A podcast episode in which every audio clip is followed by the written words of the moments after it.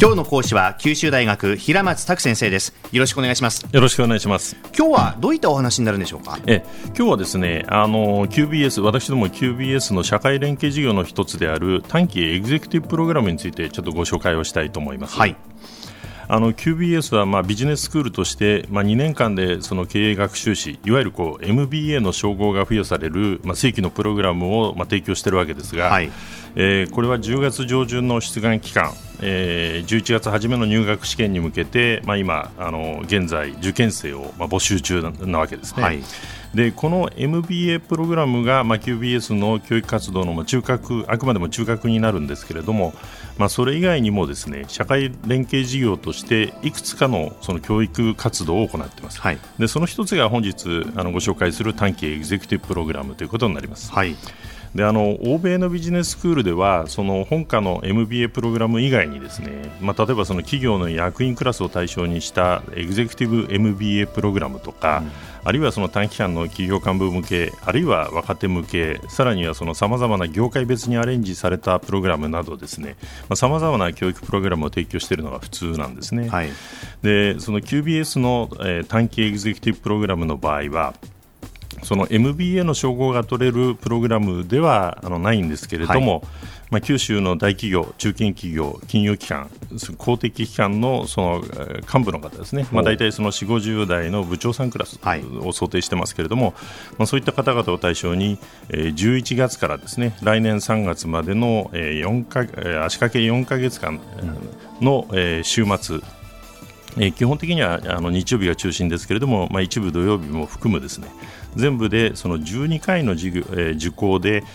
まあ、MBA コースで2年間かけて学ぶ、え基本科目のエッセンスをですね学習してもらおうという、まあ、そういうプログラムです。はい。であの今度がその3回目になるんですけれども過去2回はですねそのアジア、中国の成長に参加して九州経済を元気にしようと、まあ、そういうテーマであのそういうテーマを掲げたんですけれども、はいえー、3回目となります。今回は、まあ、必ずしもその海外の市場ばかりを、まあ、見るということではなくて、まあ、まず国内の市場もちょっとあの、うん、見つめてみようと、まあ、そこから始めようという趣旨で、はい、まあ、少子高齢化人口減の日本市場の制約を超えてと、まあ、そういうテーマを掲げています。はいでまあ、期間中、そのあの MBA 科目のそのエッセンスの学習と合わせてですね、えー、このテーマに沿った形で、まあ、閉塞状況にある、えー、日本の国内市場の制約を打破するための、まあ、戦略を策定する個人研究にも取り組んでもらおうと、うん、えー、そういうことになっています。はい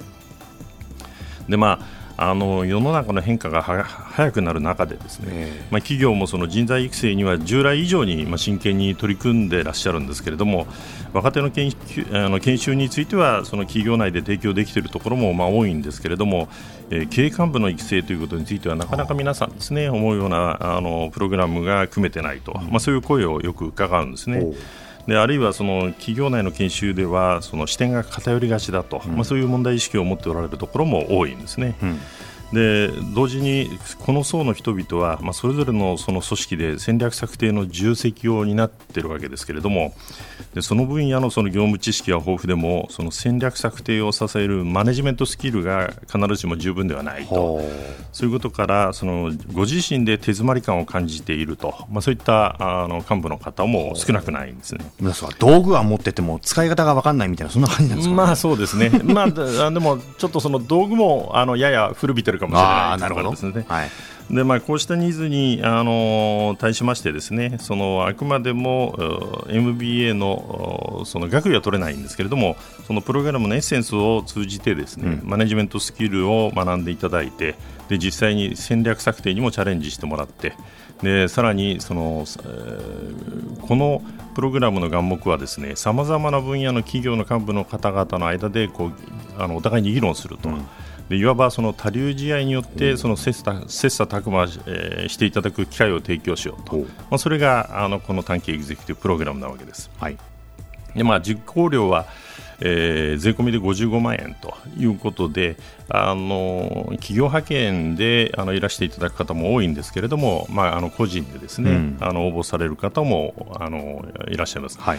で、えーまあ、この費用の中にはですねあのえー、受講生相互の活発な議論を促すための交流セッション、懇親会ですね、まあ、そういった費用なども何回かあの含まれていますが、その分もあの入っておりますし、えー、それからその過去2回はですね20名前後の受講者に参加していただきましたけれども、えーまあ、これまではその大半が、えー、企業からのその派遣でしたが、まあ、先ほど申しましたようにその個人で参加された方も、えー、各回ともいらっしゃいます。うんそれからこのプログラムがそのきっかけとなってですね第1回目も第2回目もですねそれぞれあの受講生の方がですね、えーまあ、終了後も、まあ、人脈が続いてまして、はい、まあ、自主的に勉強会をあの開催されるなどですねまあ、そういったところまで含めてですね、まあ、いろいろあの考え評価していただくといいんじゃないかというふうに思っております。でまあ、詳しい内容は九州大学、えー、QBS のホームページでですね短期エグゼクティブプログラムというところを、まあ、ご覧ください。でまたあの正規の、えー、学位の取れる MBA コースの方も、うん、一つよろしくお願いいたします。なるほど。はい。これ、じゃあ今日のキーワードを挙げていただくとどうでしょうか、まあ、これはあのこの短期エグゼクティブプログラムの眼目とするところのですね多流試合によるその切磋琢磨というですね、うん、多流試合ということで。多流試合ね。まあ、確かに同じ企業、同じセクションにずっといると見えてこないものもたくさんあるでしょうしね。そうですね。あの、まあ、これは私どもが言ってるだけではなくて実際にあの参加された方あるいは受講生を送っていただいた企業の方にですね一番評価していただいているところですね。うん。そういった経験されている、方もたくさんいらっしゃるということで、はい、えー、今日は九州大学平松卓先生でした。ありがとうございました。ありがとうございました。